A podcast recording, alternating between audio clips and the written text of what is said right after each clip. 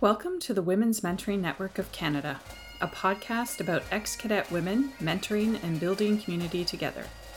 I'm your host, Amanda Calhouse, a graduate of the Royal Military College of Canada, class of 1994 in electrical engineering. Good evening. Today I have with me Christine Karajanan. How are you doing today, Christine? I'm doing very good, Amanda. Thank you for having me at your podcast. Wish it's a great, great initiative. I think it's so much fun as well, connecting all these women together. So, uh, great project. I'm proud to be here tonight. Well, I'm so excited to have you because we've talked a little bit before this, and I think you have some interesting things to share with our listeners, especially about, you know, connecting with classmates. I'm excited for us to talk about that, but a little bit later. Let's start by introducing you to our listeners and tell us a little bit about which college you attended and what program you took. All right. So you just mentioned about my classmates. So I'll dedicate this interview to my class of 1992 girlfriends. awesome. All right. So to answer your question, Amanda, I attended the Collège Militaire Royal of Saint Jean from 1987 to 1992. Awesome. And tell us what programs did you study there and and maybe even how you decided to go.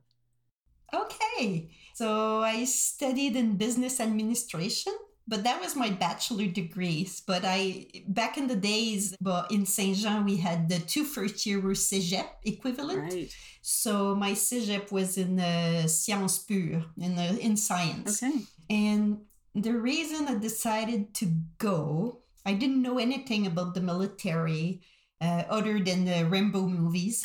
and uh, It's actually my school uh, orientator mm. in secondaire 4 who, uh, you know, he said, you know, did you think about going into the military? And I was like, what? but he offered me to go on those zoo parade. I don't know if you call it that way back in, in your days. We did. uh, yeah. So uh, he said, you know, you could go to a zoo parade. So, uh, hey, missing a day of school. It was free. I said, yeah, why not? So I came back. I was hooked. it was a, a, great opportunity for me. I was very independent. So I needed a way out of home after high school. And it was my way out. And for me, I was going to go for one year. Wow, just for one year. Just for one year. That ah. was my ah. plan. Just to to build up a little bit of money, which was not much. Yeah, build up a little bit of money and then go back to a civilian school. And uh, it was my way out. Okay. So now tell our listeners how long you actually stayed in the military for. Only 29 years. years. not days, years. so so that's really interesting, right? So you came in thinking, you know, yeah, yeah, this is a good opportunity for me to get out. I'll go for a year and and then I'll move on. So what changed? I I loved it. I love the adventure. I love the camaraderie. I love the teamwork. Um, I kind of love every aspect of it. And that, to be honest, it was less strict at milk hall than it was at home. oh wow. Yeah, that says something. but yeah, I mean there are, you know, there are freedoms that come with being at university, military or otherwise. So Yeah. Yeah, I can understand that. So, well, you've served 29 years in the military. So, when did you transition out and what are you doing now? I transitioned out in 2016 but I actually I had got out twice. I got out in 2009 for 22 months in the reserve force, came back in the reg force, but uh, I completely left the military in 2016. And so it's more than five years already. Wow. I've done many things since but now I uh, it's been two years. I'm with a great business partner, Diane Barry. Uh, Diane is uh, also a woman veteran from the military college, and uh, we found each other. And now we're uh, we have our own company, which is called Diaki Experiences, Diaki, Diane, and Kiki, with Kiki is my nickname. No big uh, thing here, but experiences as well. And we have a passion about inclusive leadership. And this is what we do. We assist individual teams, organization with our three main pillars, really, which is inclusive leadership development, and then team building and custom career transition. Oh, well, it seems like it fits right with some of the things we've talked about, right? Career transition. Mm-hmm. You've, I'm sure, experienced that yourself. So, how did you get into that? You know, I have to be honest, my transition out of the military for myself was difficult. Okay. I was, uh, you know, other ladies have talked about it. And um, I know Monica from your last podcast talked a lot about grief and that really talked to me because, and Catherine Priestman as well, I've talked about identity when she got out. And I went through the same thing as well. Like, what am I going to do? You know, I was only 46 years old. I, it was a voluntary release. However, I, I didn't know what I was going to do. You know, all I knew is that I would still have a lot of energy I still wanted to give back. I wanted to contribute, but I didn't really had a plan. Right. Because I was too busy in the forces to really think about my retirement or what I was going to do after I got out. So I said, I'm going to think about it once I get out. Like some people do that, some people don't. And I found out there's many people that it's hard. Yeah. There's many people it goes well, but there's also many people it's hard for them. So um, I had the great chance to meet Sandra Perron. Mm. Uh, Sandra is our first uh, infantry woman. She wrote a great book, Out Standing in the Field. And I joined her in her adventure with creating a uh, a retreat and a, a center for veteran women. Right. And in that journey, she kind of saved me in a sense. Hmm. She she gave me some wings and I found myself back and I wanted to help people. And I said, but it started with career transition. I said, you know, people don't have to go through what I've been through. Other people can benefit from, you know, right. my you know my journey my experience.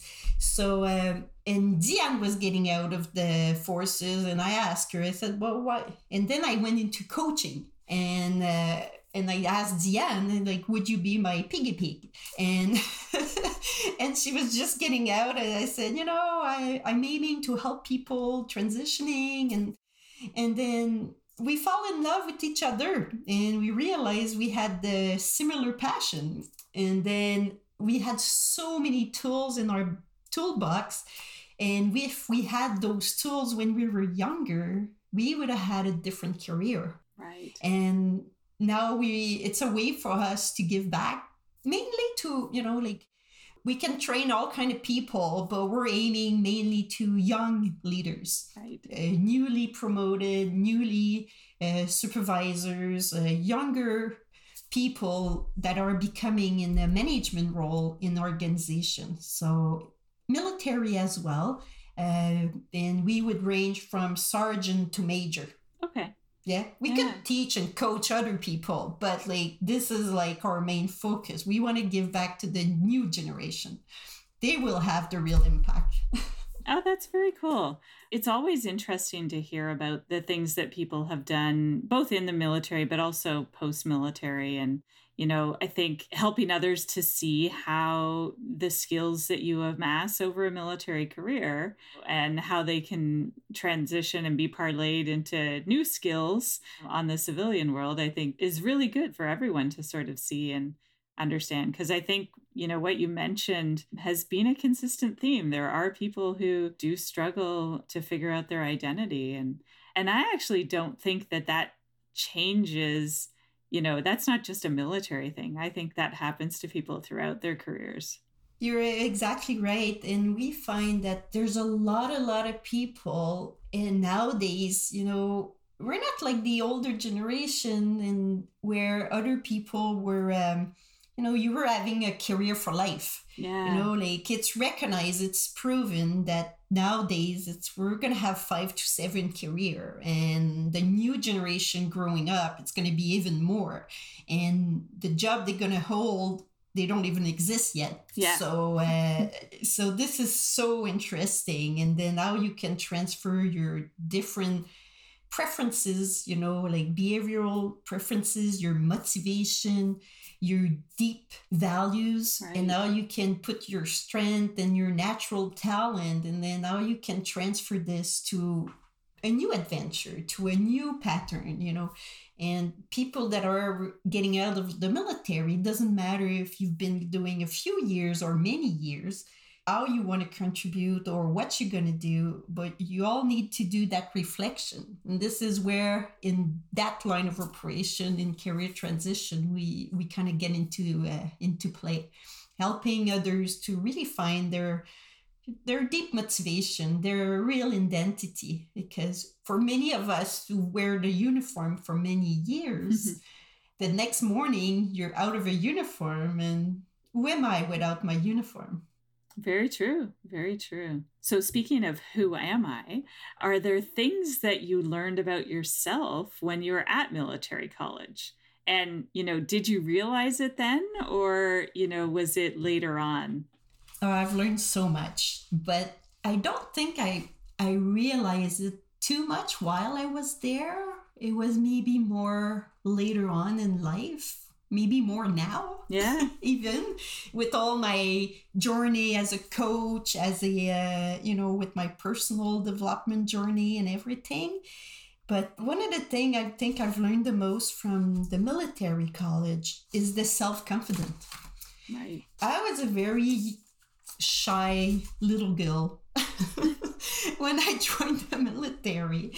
And I remember my dad telling me after root camp, when they came for the parade, and he said, he told me, he said, six weeks ago, I think it was six weeks, or maybe it was eight. I don't remember.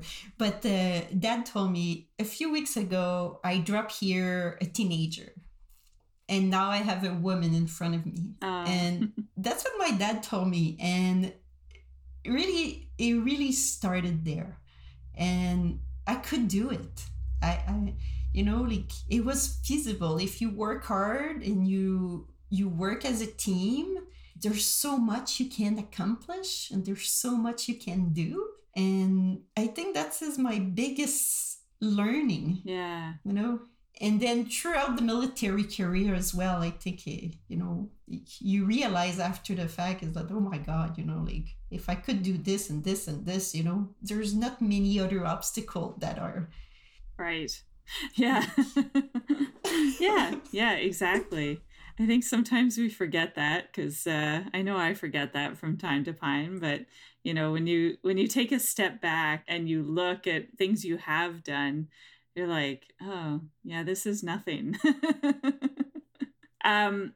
So so let's talk a little bit about your military career. What were um what were some of the the highlights of your military career? This is always a, a hard question but there is some highlights and i have to say like some of them are from the college like Hmm. we'll start there Yeah. Yeah, some highlights from the college. My first role as a uh, section commander for the recruit. For me, it was like I was outside of my zone. I was very nervous, but this is where I really got my real, real first leadership role, and I'll never forget about it. We had an impact on the new recruits, Right. and I took this very seriously. I, for me, like it was not a joke. Right. It was like it was very serious. So, uh, and I I always stayed with that. You know, like training somebody from civilian to become a military. I think it's one of the nicest privilege we can have, and that's how I took it back in the days, and I still believe in it today. So that was one of my highlights. Hmm. But well, I guess my first highlight. Yeah. Another highlights from the college, and this is I'm very proud to mention that one is the soccer team Oh. because some of you don't know, and I've listened to the podcast, and I know some of you have played soccer in RMC, and um, I created the soccer team, the first rep team female soccer team at CMR. Uh, I was the one who initiated that team. And we were a bunch of women that didn't know anything about soccer, except for one or two. And we didn't care because there was other rep team for women, but really there weren't many. Right. And the soccer team gave us an opportunity and when I heard some of the ladies on the podcast say, you know, the soccer team, you know, that make me, you know, that makes my years and help me. And it did help me too. And those years playing soccer with the women, it was like the best of the college time. You know, like Yeah. it, it was so much fun. And there was so much bonding there. And uh, so it was important. The soccer team is a big thing. I'm like, you and I have that in common then because I played. I know. I played the first year they had soccer at RMC, although I had no experience coming in. This is it, yeah. Most of the girls who played soccer back in those years in the rep team never played soccer. no, it's true. And it didn't matter. It's like we've learned, and uh, you gave it all. You rushed to the ball, and uh, whatever, it worked. they they have grown that program so much from where it started. I uh, I don't know if you've ever gone back for an ex cadet game. Uh, the caliber is uh, way higher. but even the year I went, I think I went to the college the year one or two year after I graduated, and the caliber was already way higher. Like the Yeah. the, the new one coming were like so good. It was like so nice to see. Yeah, I remember how we started. We started with the old man uniform because they wouldn't give us our own uniform, so Oh, we took the old the old man team uniform. That's how we started. wow. And uh, yeah, and uh, it was funny. It, it was funny, and uh, but it was fun. And um, when they closed CMR, it went to RMC, and uh, that was the mission of those girls. And I know Laura Lee was one of them who brought the soccer team to RMC. And hearing this from you girls, like it makes a big. Uh, I'm like, yay! It was Yeah. like, it's it was a lot of fun. So that was one of my highlights from the college. So other highlights in my career, uh, most of my deployments uh, outside Canada, uh, overseas or in Canada. Overseas, I deploy in Bosnia in 99, 2000, and I deploy in Afghanistan in 2010, 11. I was on the last rotation wow. in Afghanistan, and it was a particular role. I was a, um, a mentor Yeah. with the Afghan army. I have a friend who was there too. Yeah. And uh, who was she? Uh, he, Walter Norquay. Um, he was my 2IC in my last posting. Yeah, so that deployment it was very particular because uh, many men, many of my peers were telling me, you know, like, are you sure you want to do this? And I didn't really think about it first. I just thought it was a great opportunity. And then I'm like, before I left, we had that cultural training, and uh, that guy was like, I don't know, he put some so much stress on me. So when I the first week I got in Afghanistan was not pretty oh no. but um, anyway, it was a big learning experience, but one of my biggest experience in the forces, and to connect with these guys, and even though like they, you thought they would not respect a woman in uniform, but they did. It it was amazing. Like uh, it didn't take me much longer than my male peers because they had to go through the same thing. It didn't take much me longer. And um, talking about Afghanistan, Yeah.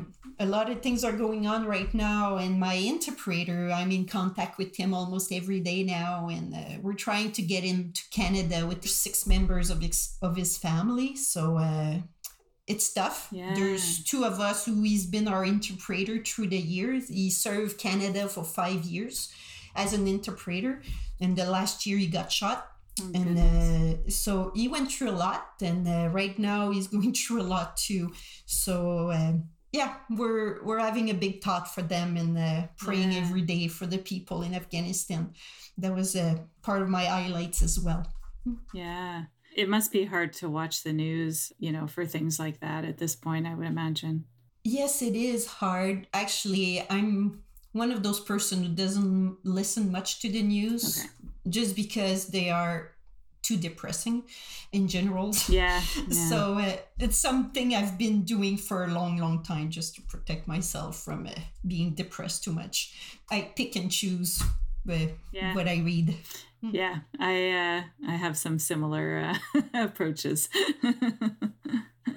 so maybe tell me a little bit about mentorship and did you you know throughout your career you know i it's interesting to hear that you were a mentor in afghanistan right?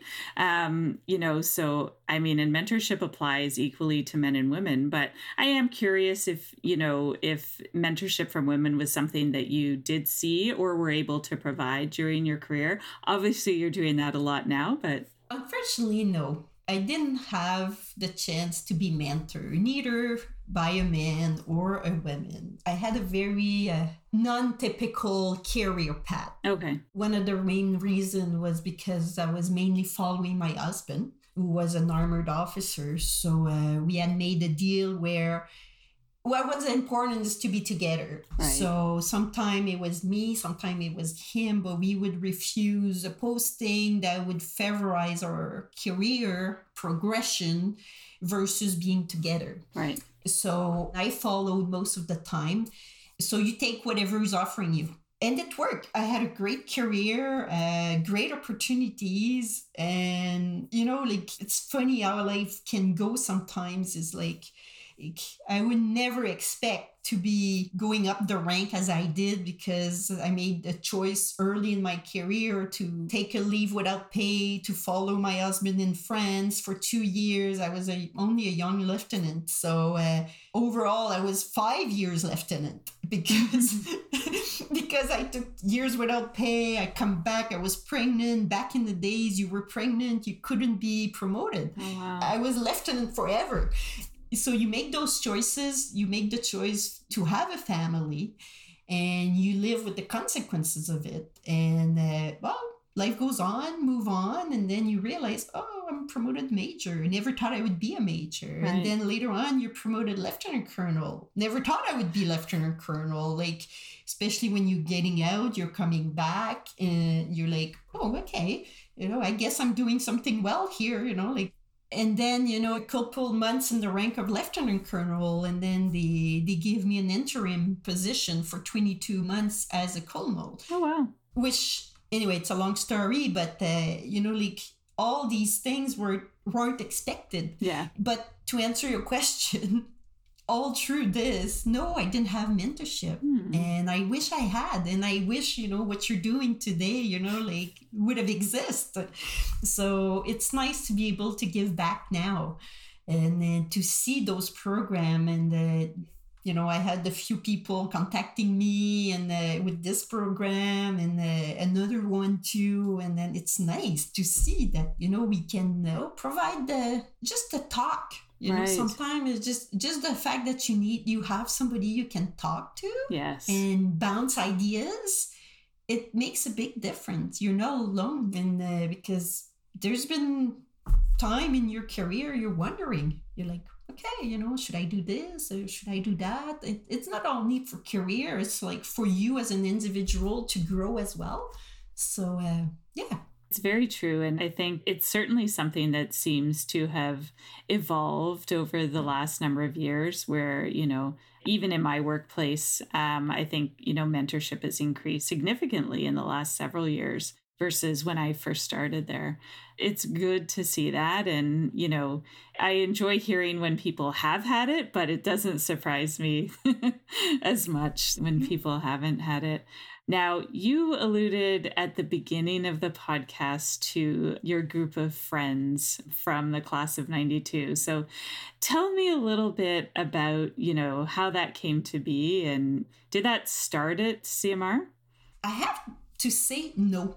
It didn't start at the college. Obviously, you know, like we were good friends, and uh, you know, some of us were. Uh, well, either roommates, uh, you get closer, obviously, to your roommates, and you get closer to your classmate as well. Like, you know, Yeah. some of them are your roommate classmate, but it stayed there. And I think it's more after. For us, it's more after we we kept contact. And you know, it's funny. I was looking at my yearbook. I, I I was looking at my yearbook just to see, you know, like to double check. And yes, there was 25 women who graduated in our CMR class of 92, which is the most class with women ever from CMR. I could say still from today Wow. and it was very particular because we had a lot of girls coming from uh, RMC, from Roads in second year, and we had others that are BA, which started in first year. We had some repeaters. Anyway, all bunch of girls. It makes up a bigger group, Right. and and it's more after. You know, I for whatever reason, I like to connect with my former girlfriends. And like every week, I a virtual walk with at least one of them.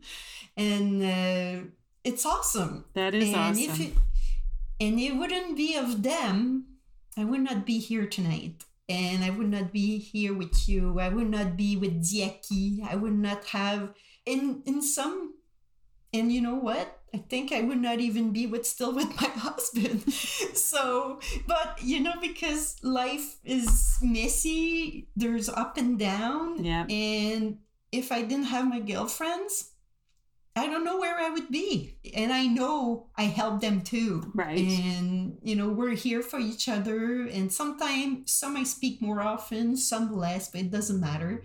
There's that connection. And we all know what I, when I say this, we all know that in this group of women from the college, we know that feeling of like, okay, it could be two years, could be 10 years you haven't talked to to someone, but you know Yeah. there there's that connection so um they're very important in my life?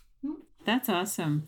Well, I'm wondering if you have some advice for others and whether it's around friendship or transition or advice that you'd like to leave our listeners with today. reach out you know connect you know your friends your friendship they're important and we never know when you're going to need help in life you know we all have up and downs and uh, reach out you know some it's they get their help from their family some get f- from their friends some gets from a colleague but open up reach out it's a powerful tool maybe i can give an example Yeah, for sure. I lost one of my child at birth. Uh, I have four children Yeah. alive, but I I lost my third one. At that time, I was in grief, obviously. Yeah. And if it wouldn't have been of my girl's friend, you know, like they bring me up, but many w- didn't know what to do. We don't know what to say, you know, when somebody is grieving, or so I was a bit lonely because people were at the reflect to leave me alone. Right. And well, my best friend told me, she's like, I'm calling you. I don't know what to say. We want to be there for you, but we don't know what to do. And I said, Thank you. I said, I know exactly what I need to do. And what I did is I made a schedule for them to call me. That's awesome. and I needed them Yeah. and they helped me. But this is just one example of, you know, we can be there for each other in little things yeah. and uh, in harder things and in good things too. Yeah. So um, the friendship we built at the college, I think, is unique. Yeah, I think so too. And um, I mean, it's fantastic that you have been able to, you know, maintain those connections over the years. And I hope that for others like myself who maybe weren't so good at maintaining all of those connections over the years, that this is a way, you know, that's what I hope for the, you know, as part of the podcast, that it, it's a way to bring people back together that maybe lost that connection and can reconnect because you know it certainly was foundational for most of us in some way shape or form. It wasn't positive for everyone so i know not everyone has you know a, a positive experience out of it but i think you know there are connections out of it that that persist right? There is. And uh, you're right eh? it was not always a good positive experience. There were some hard time either at the college or in the military in, in service, service yeah. and we all had some some obstacle. Just by being a woman it comes with a bag of difficulties right. but that makes us grow even stronger now. So uh, this yeah. is where we can see okay now we're stronger and we're stronger together. Yes. And we can help the next generation so they don't have to go through what we went through c'est fini la mentalité ah j'ai fait mon temps puis ils doivent faire leur temps Ouais, c'est, ouais, c'est vrai. Yeah, yeah. That's that. Its time has passed. exactly. So um, yeah, that time has passed. It's time to help each other out and help the new. Yeah, to build build each other up. And they can, because they need to be strong with everything going on, and they will build the new culture. They will build the new way of doing things. It's on them, but yeah, why not helping them? Yeah. Thank you so much for joining me tonight on the podcast. I really appreciated talking to you. Thank you, Amanda, and uh, continue to do this because, yes, you're going to bring people together. Thank you for joining us today on the Women's Mentoring Network of Canada podcast. If you're interested in being a guest on the show, please reach out to us at wmncanada at gmail.com or on Instagram. Special thanks to our podcast editor, Ethan Kowenka.